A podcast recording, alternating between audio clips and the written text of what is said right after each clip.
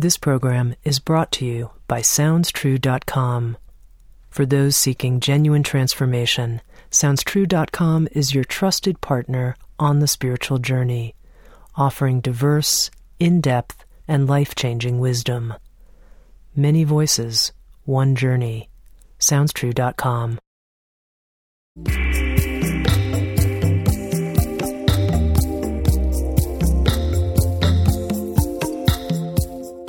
You're listening to Insights at the Edge. Today I speak with Nicki Scully. Nicki is an author, healer, and teacher, and has been teaching shamanic arts and the Egyptian mysteries since 1983. She is the author of several books, including Shamanic Mysteries of Egypt, as well as the Sounds True audio learning program, Becoming an Oracle, connecting to the divine source for information and healing. I spoke with Nicki about her role being what she calls a journey master, in which she facilitates people engaging with shamanic journeys or oracular journeys. Nicki, I have the feeling that many Sounds True listeners are not familiar with you and your work. And I wonder if we can begin, if you could just tell us a little bit about how you became a quote unquote journey master and, and what it means to be a journey master. Well, I'll tell you a little bit about where I came from um, because I think I've been a seeker ever since I was a child. I grew up in uh, in Beverly Hills, of all unlikely places, hmm. as um, a secular from, from a secular Jewish family. Uh, three of my grandparents were immigrants from Russia and Lithuania. And it was always instilled in me to reason and figure out things and um, question things. And in the early 60s, I kind of took a leap into um, exploring consciousness through psychedelics in the vanguard of that movement in 1964. And I think that was my first experience of any kind of oracularism, although I didn't know it at that time. But it was also my first experience into journeying, into moving beyond the ordinary. And um, I kind of dropped out after that. I dropped into the um, musical scene and the psychedelic movement that was happening in San Francisco. I eventually um, hooked up with Rock Scully, who was the first one of the first managers of the Grateful Dead, and and for those first twenty years. And it was at those concerts where something very magical happened. I can only speak from my own personal experience of it. It was as though these um, gatherings, these concerts became a temple in which I found myself praying and receiving information and guidance. And I don't know, I know that my experience was unique for me, although I think that it was that possibility that drew so many people to that music. And it was uh, it was through the Grateful Dead that I got to go to Egypt in 1978 when they played three concerts at the feet of the Sphinx with the Great Pyramid as our backdrop. And that was the pivotal point in my life where everything seemed to uh, change. It was as though Egypt became an oracle for me. And I kept returning again and again to try and understand the kind of magic and synchronicity that I felt there.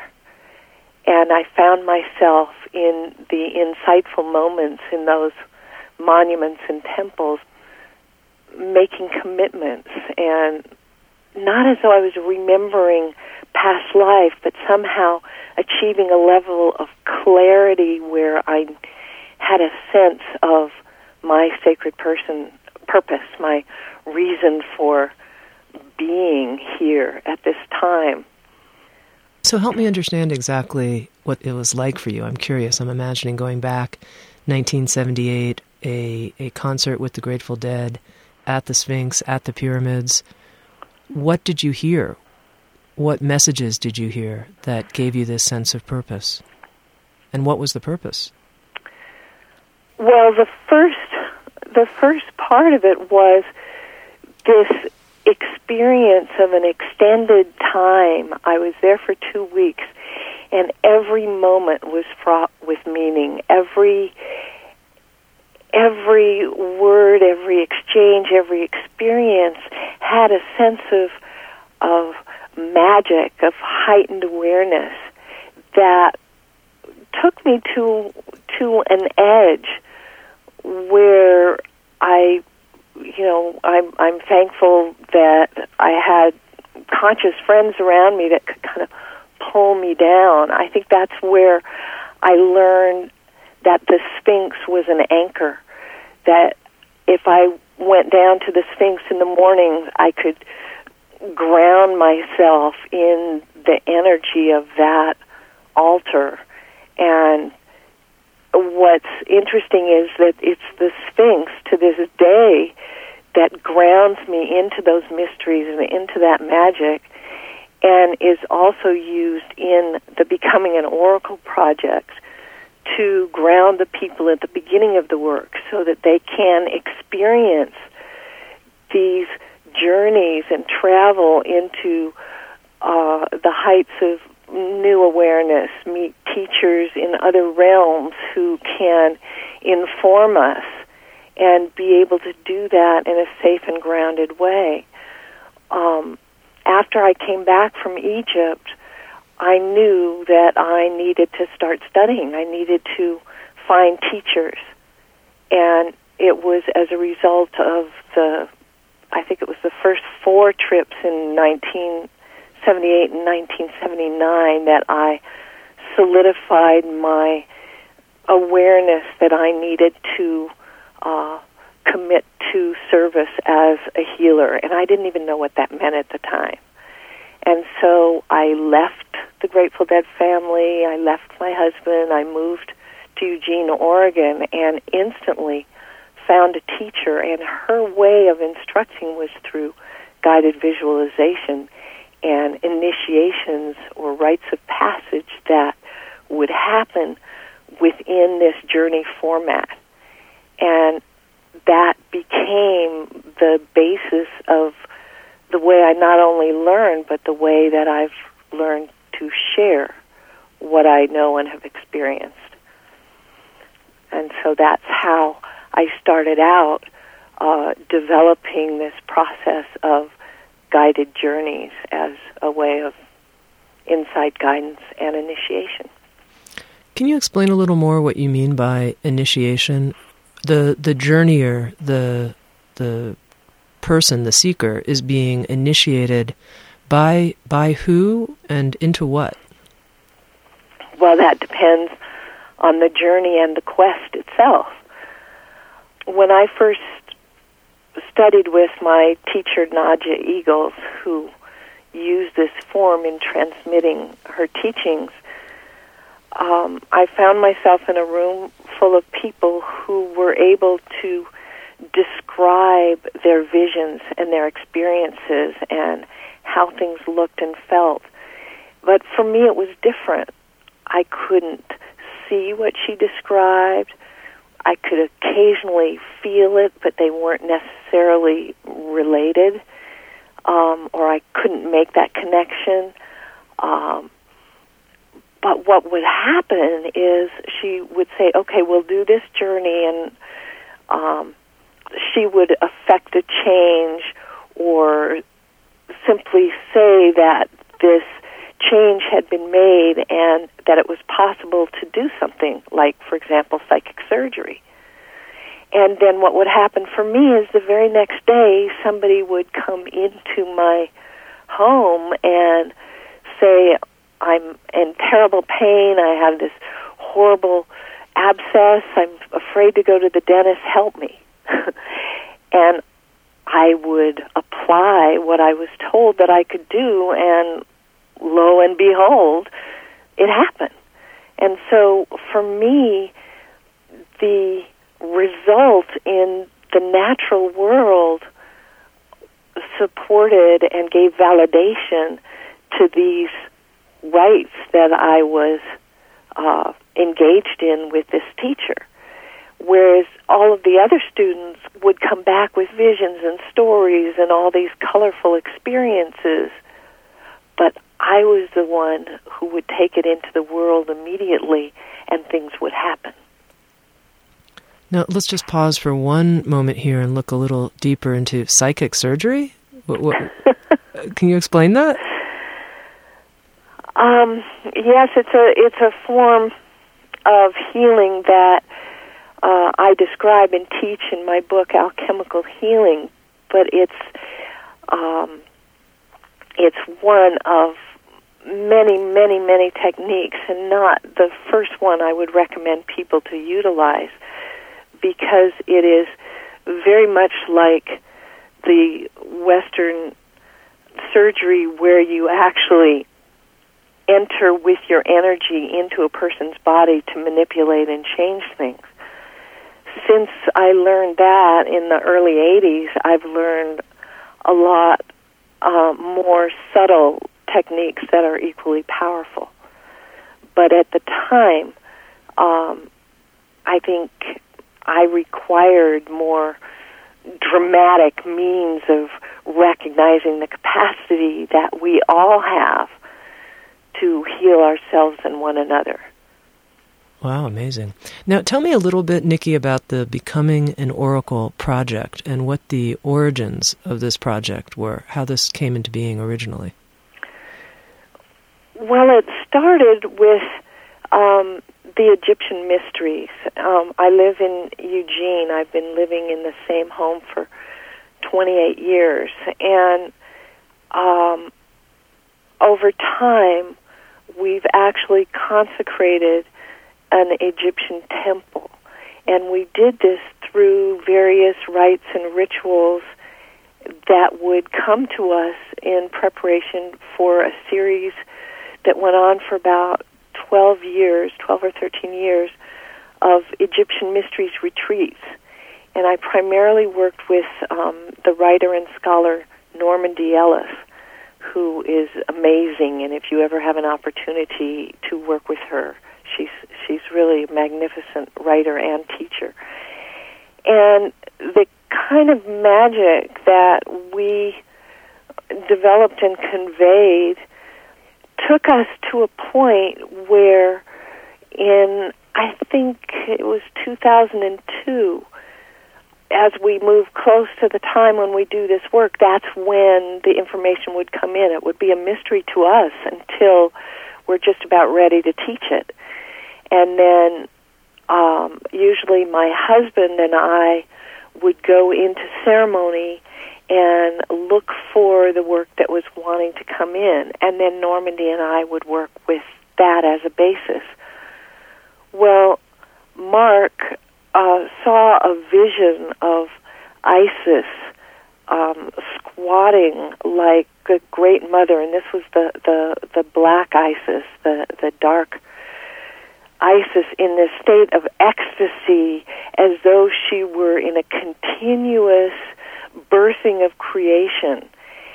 And as we delve more deeply into his vision, it became apparent that we were to, the work that was coming through was the work of becoming an oracle.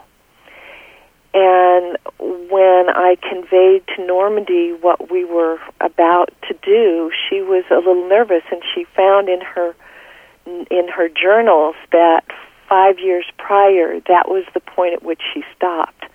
And she knew that it was time to, to take that dive, to not just learn about the deities, but move into the place of actually speaking for them.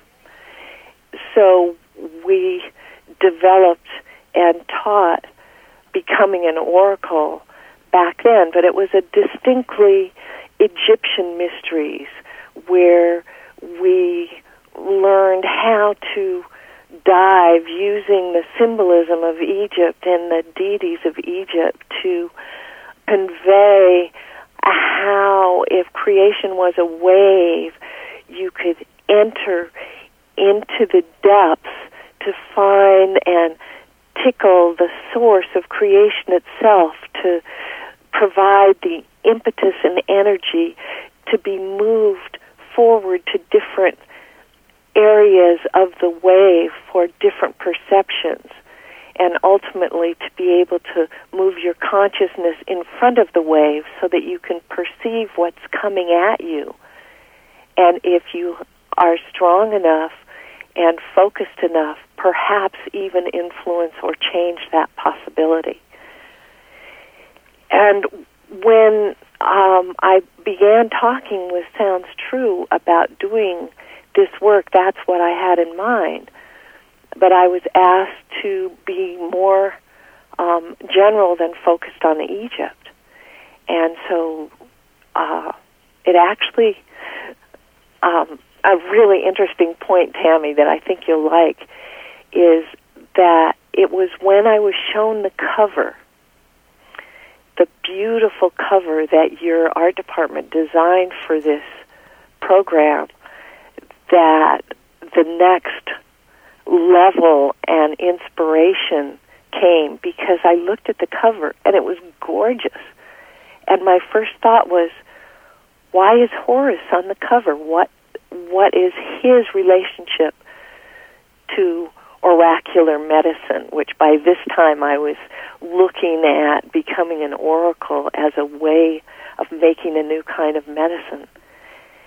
And so once again, Mark and I went into ceremony and went looking to find why Horus was on the cover of this work. And that's when we brought in the final piece, the piece in this program where a person can fully realize the possibilities of being able to elevate their consciousness to a point where they can see with the focus of the hawk to anything on our planet or any place in our three dimensional reality, and at the same time be directed from above like a new antenna or a new sensory organ awakening to receive information from throughout the universe and be able to new reaches of um, and insight. And then from that place, everything in between the Sphinx that is the anchoring at the beginning that started for me in 1978 and the uh, height of becoming Horus of the Horizon that was given to us last summer in preparation for the production of this program. Can you tell me just a little bit about Horus? Horus is there are there are many manifestations of Horus. He's most known as being the son of Isis and Osiris, who was divinely conceived after his father Osiris was murdered. And through the tremendous love and tantric knowledge of Isis to be able to raise her dead husband sufficiently to conceive their son. And she, he was raised to avenge the death of his father and inherit that divine enlightened rulership.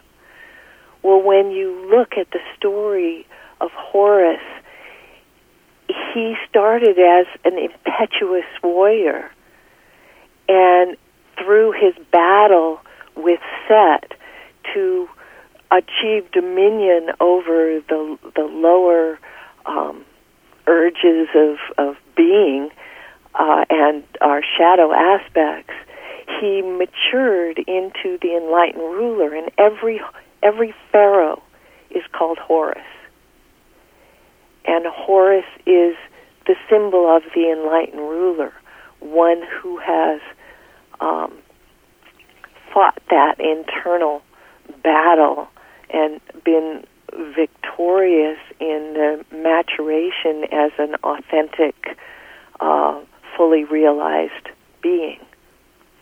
So, in a journey, if I'm connecting to this energy of Horus or the energy of Isis, what's your view? What am I connecting with? I mean, these are, are legends and stories, or these are actual archetypal energies that I can contact?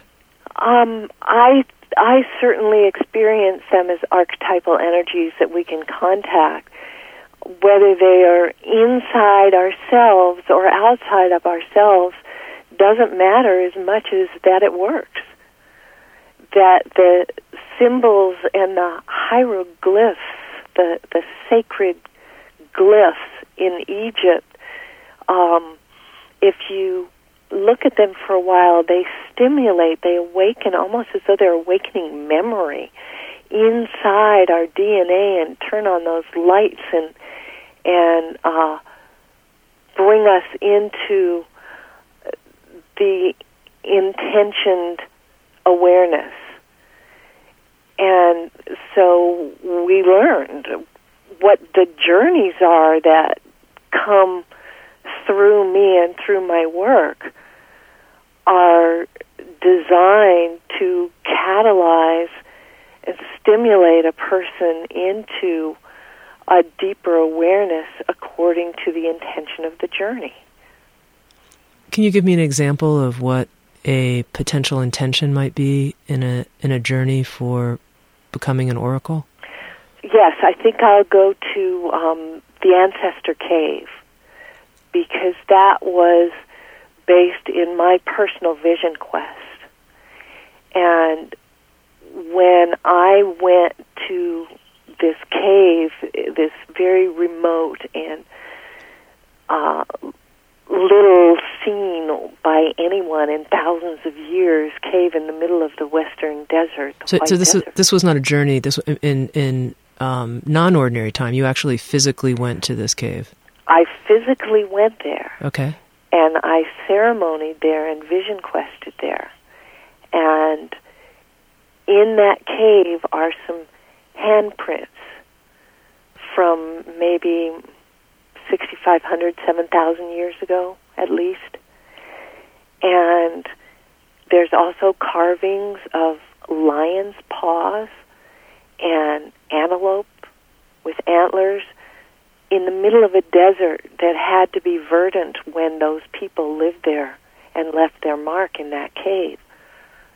So, what happened for me in that cave, the intention that I went there for was because I was told in guidance that I needed to find this cave and go in there to submit myself to the rituals and rites that I was engaged in writing for um, the books that I co-authored with Linda Starwolf, Shamanic Mysteries of Egypt and the Anubis Oracle, and that before I could teach those rites, I had to undergo them. And so this was before an Egypt trip, which was going to be the first time that I shared the rites I was working on. And when I went into the cave in the night and spent the night there, and uh, I connected to the ancestors in a way that was new for me. I did experience um, many of the rites that I was learning while I was sequestered in this cave. Um, but I also realized that just like the caves in India or Tibet or Australia, these caves are are doorways, are portals where you can connect to um, many forms of knowledge. And for me, it was a recognition of those ancestors whose handprints were in this cave. And it was some months later when I was preparing to speak at uh, a large shamans conference and had told them I was going to be doing becoming an oracle. As I went to look for what I was going to present, the ancestors from that cave came to me and said, We want to help. We want you to tell our story and connect people to us so that they can heal their frayed and tattered ancestral lines because we would not be here but for the strength and tenacity of our ancestors.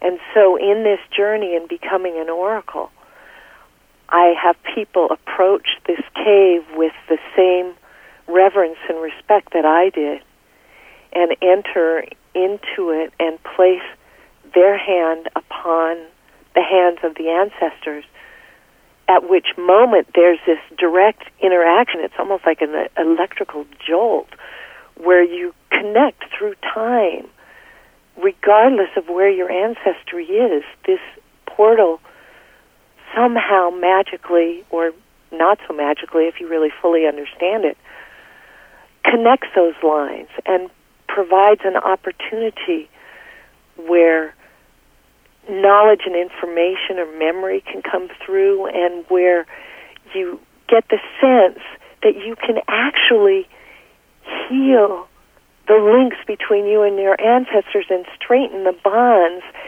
that go from you to the past and forward from you to the future. And I think it's uh, an important healing that we all require.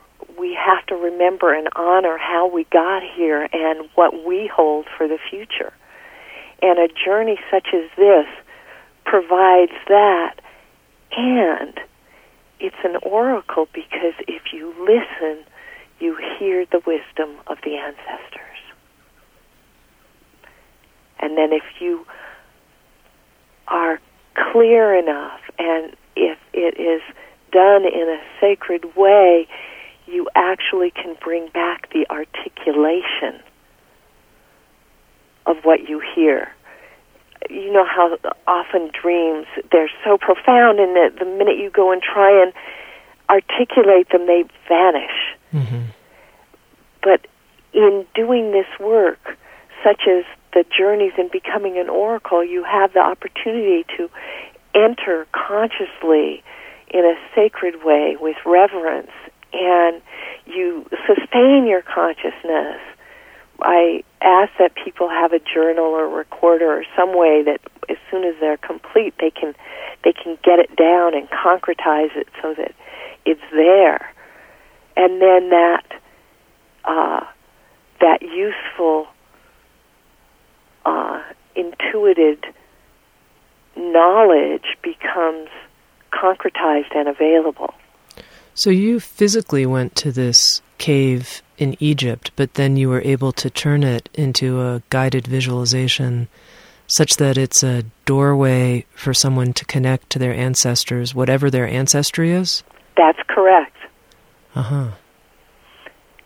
And the response when I've done this work, either at conferences or in classes, has been quite remarkable. I mean, the experience. I mean, the the proof of the pudding is in the experience with these journeys. They either work for you or they don't. Now, I can imagine that someone's intention, especially with the idea of oracular medicine, is I want to know what the future is. I mean, I want to know if I stay with this partner that they're the best partner for me versus this other partner, or where is my life partner anyway? And that that would be the inspiration for wanting to explore oracular medicine. Is I, I want to know what's going to happen. And um, and that's true for many people. I think that when I take up my oracles what I find, whether I'm doing a reading or someone or um, connecting for myself, is not so much what the future is, but what I can bring to it so that whatever it is, I can handle it with grace and ease. It's the clarity of the moment that allows you to see whatever it is in relationship to a larger picture within which what might appear unsettling through our ordinary tunnel vision has a relationship to a larger whole where there is perfection. And so, if I'm reading for someone and they pull a, uh, well, the oracle deck that I created, the Anubis Oracle, I would have to say that there are no bad cards. now, now, can you tell me who who is Anubis? Um, Anubis is the jackal god of Egypt, the underworld um, figure, the other son of Osiris with Isis's sister Nephthys. And he is like the the heart shaman priest that presided over the Heb Sed festival rites, which are the renewal rites of the pharaoh, which is what what we've put forth in a new interpretation or a new iteration in the shamanic mysteries of Egypt and the Anubis oracle. And so he is mm, he's the psychopomp, the one who walks between the worlds and knows all the pathways that leads from the darkness back to the light. And so it's his work in the oracle that I uh, created with Linda Star Wolf and that I've been learning to use and what I use to give readings. And so in the the death card, which would be Osiris, represents renewal, regeneration, transmutation, rebirth. And I've always been very leery of going to readers um, without giving it a great deal of thought and knowing it's the right time and the right person because when you consult another person as you seek oracular advice, you are giving them power. Whatever they say is going to influence you greatly because you are investing in their articulation and interpretation of what their oracular device or tool presents. Um, and so I think great care needs to be taken when someone um, takes the position of, of being willing to guide a person in that way or tell them what their future is going to be. And so um, that's another really good reason for studying becoming an oracle because you learn how to connect directly without intercession through these various oracular tools to uh, teachers and uh, guides in the neter world, the uh, the spirit world. That as you practice this work, you learn to trust and the infallibility of a really true and clear connection to that wellspring of intelligence and knowledge that I believe is at the source of all oracular traditions and all spiritual paths. Now, you start off each of the journeys by suggesting that people practice something called the heart breath. And I'm curious if you can tell me what that is and, and why you start off the journeys that way. Absolutely. Um, I'm finding that this simple breath contains within it the necessary ingredients for grounding, for centering, for invoking uh, the allies and intelligence and directing your intention. it starts with focusing on your heart center.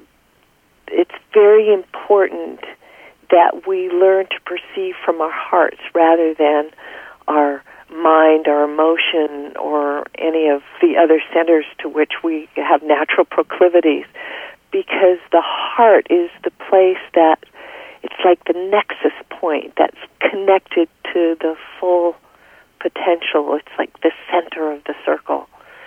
So we put our focus there, and that places us at the center. And then we feed our heart fire with love. And love is the fuel, and that brightens our inner heart flame. Then I have people breathe as though they're inhaling from the heart of the earth, inviting the power of the earth and the intelligence of the earth and the elements of the earth, and pulling all that vitality and energy up into their body, to their heart, to join with the love that they're pouring on their heart flame. And then I have them draw from the heart of the cosmos, pulling the stellar energies and the energies from above and all the intelligence of the stars in our solar system and pull that down into us. And it's like creating a bellows with our breath to make our own heart fire stronger. And that glow that we make and with our intention it it draws to us our spiritual allies and gives us the fortitude and the perception of uh, of clarity from which we enter into each of these journeys. Mm-hmm. Now, in the Becoming an Oracle series, you actually teach 19 different journeys. And I'm curious, you shared one with us, the example of the, the cave and contacting our ancestry. I'm curious if you can share, just describe one of the other journeys and, and why it's special to you. Um, there is a journey. It's uh, number 11. It's the sacred pipe of the Lakota. And the reason that that journey is special to me is because I've been a pipe carrier. Um, the Lakota word is chanupa. And I've carried chanupa since 1974, so that's 35 years now. And I never looked at it as an oracle. It was my way to pray and my way to ask for and receive guidance. And it wasn't until we were engaged in bringing in these journeys that when this journey came in and the ancestors, the the spirits behind the sacred pipe came forward and offered the pipe ceremony into this body of work. That was probably the most moving moment in the entire creation of this project because that is my most precious and most sacred connection to the universal harmony.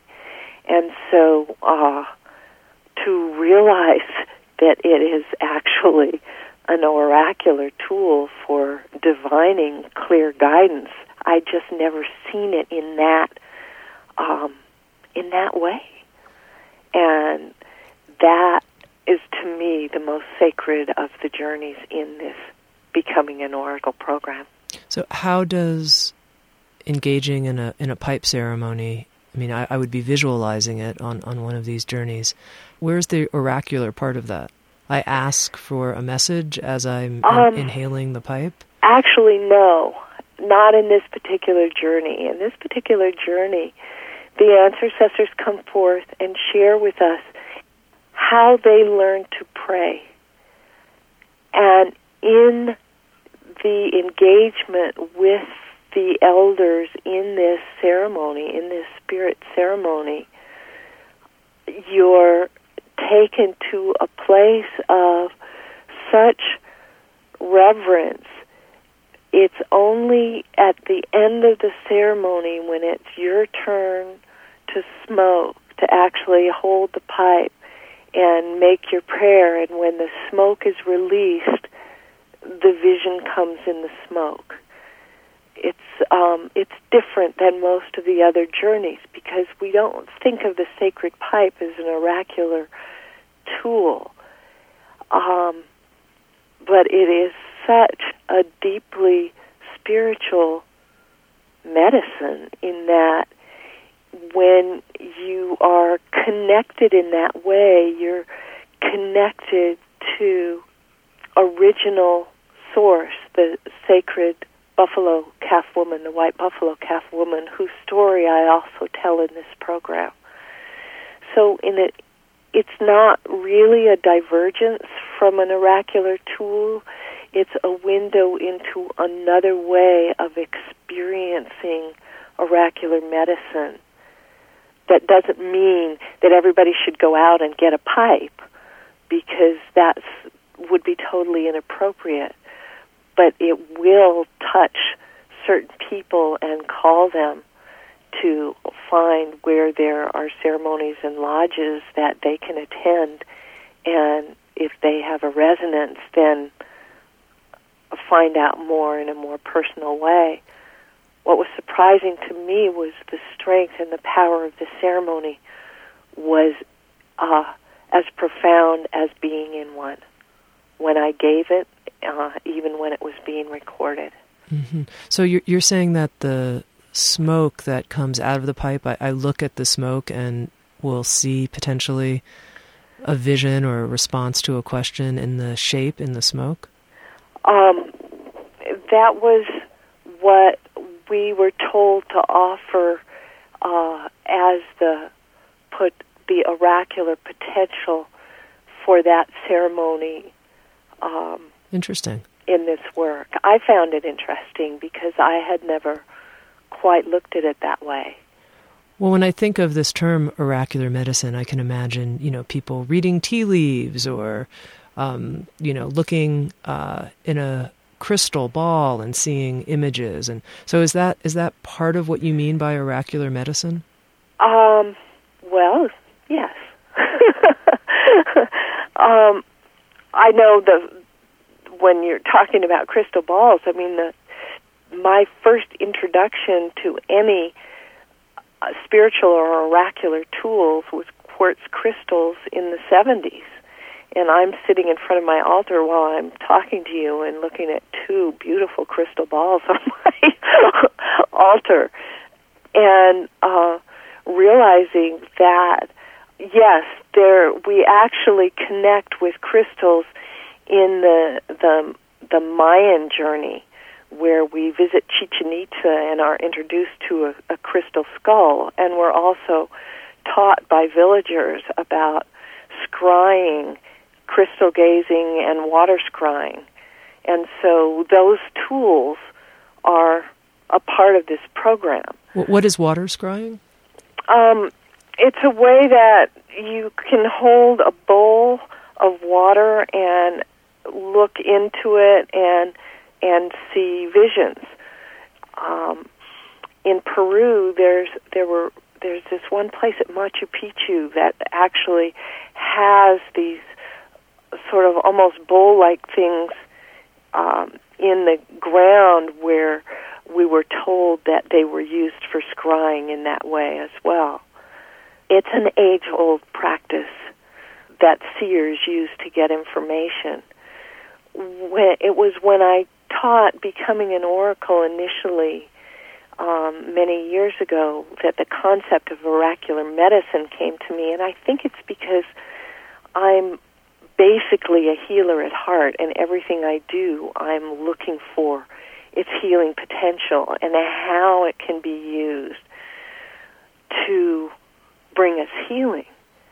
Um, for example, if one is looking at a say a diagnosis of cancer that could be just horrifying and devastating if one can have an oracular experience wherein they can see with clarity the uh, potential of such a journey if it were to happen in as a, as a gift of knowledge and experience, they're not going to enter it with fear.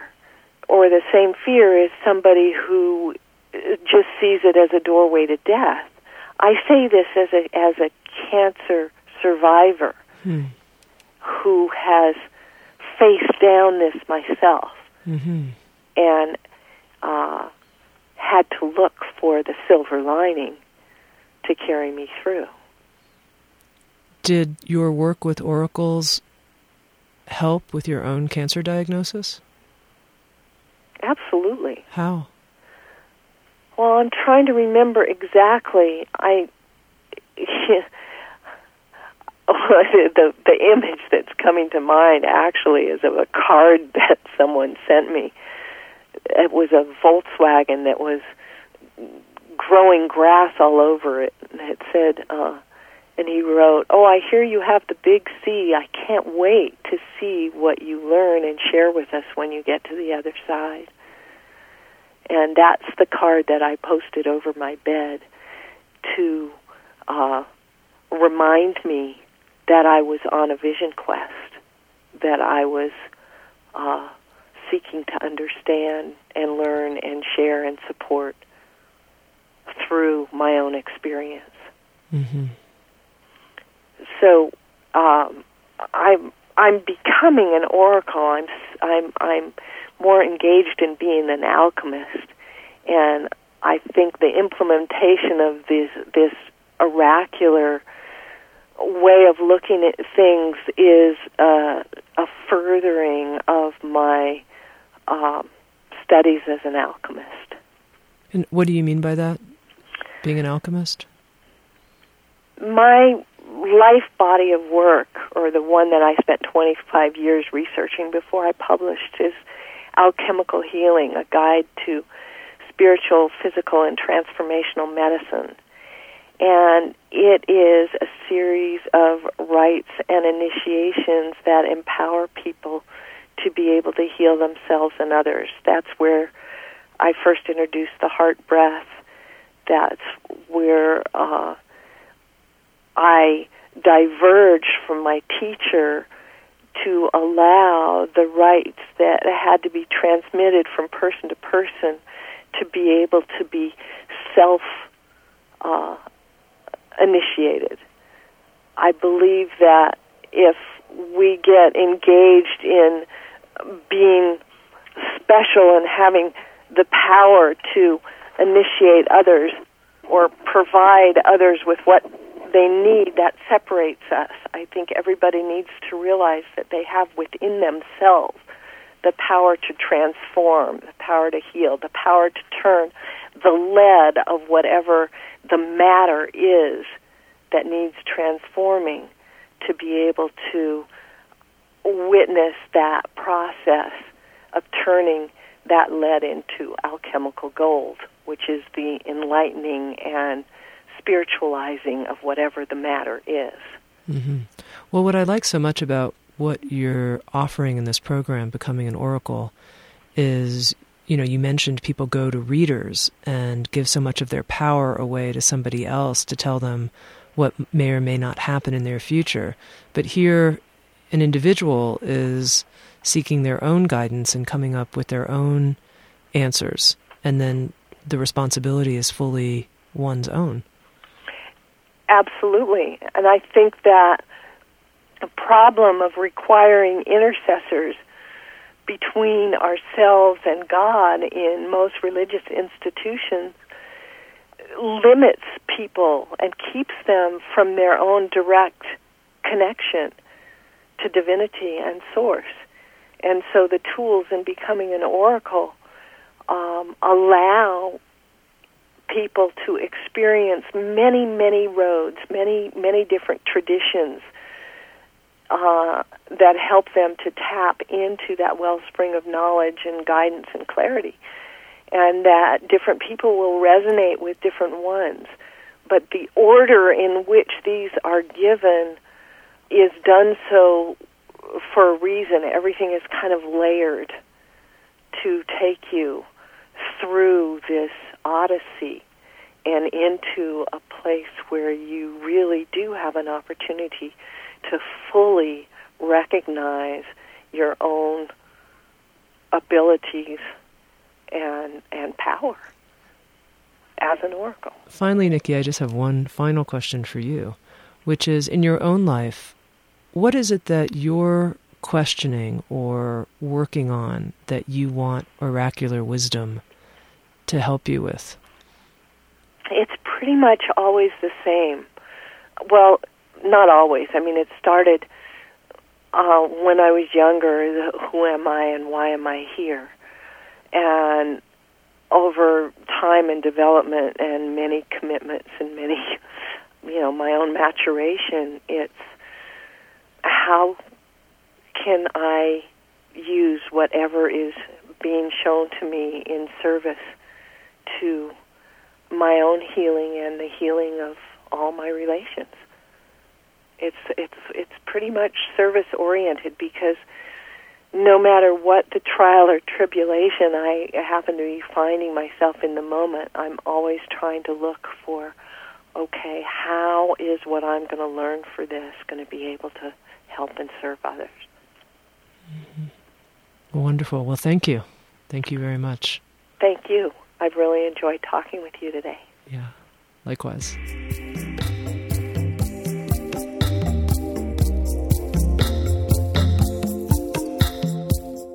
This program has been brought to you by SoundsTrue.com. For those seeking genuine transformation, SoundsTrue.com is your trusted partner on the spiritual journey, offering diverse, in depth, and life changing wisdom. Please visit us at SoundsTrue.com and experience our award winning audio programs for yourself. Programs that embrace the world's major spiritual traditions, as well as the arts and humanities, embodied by the leading authors, teachers, and visionary artists of our time. With every title, we strive to preserve the essential living wisdom of the author, artist, or spiritual teacher.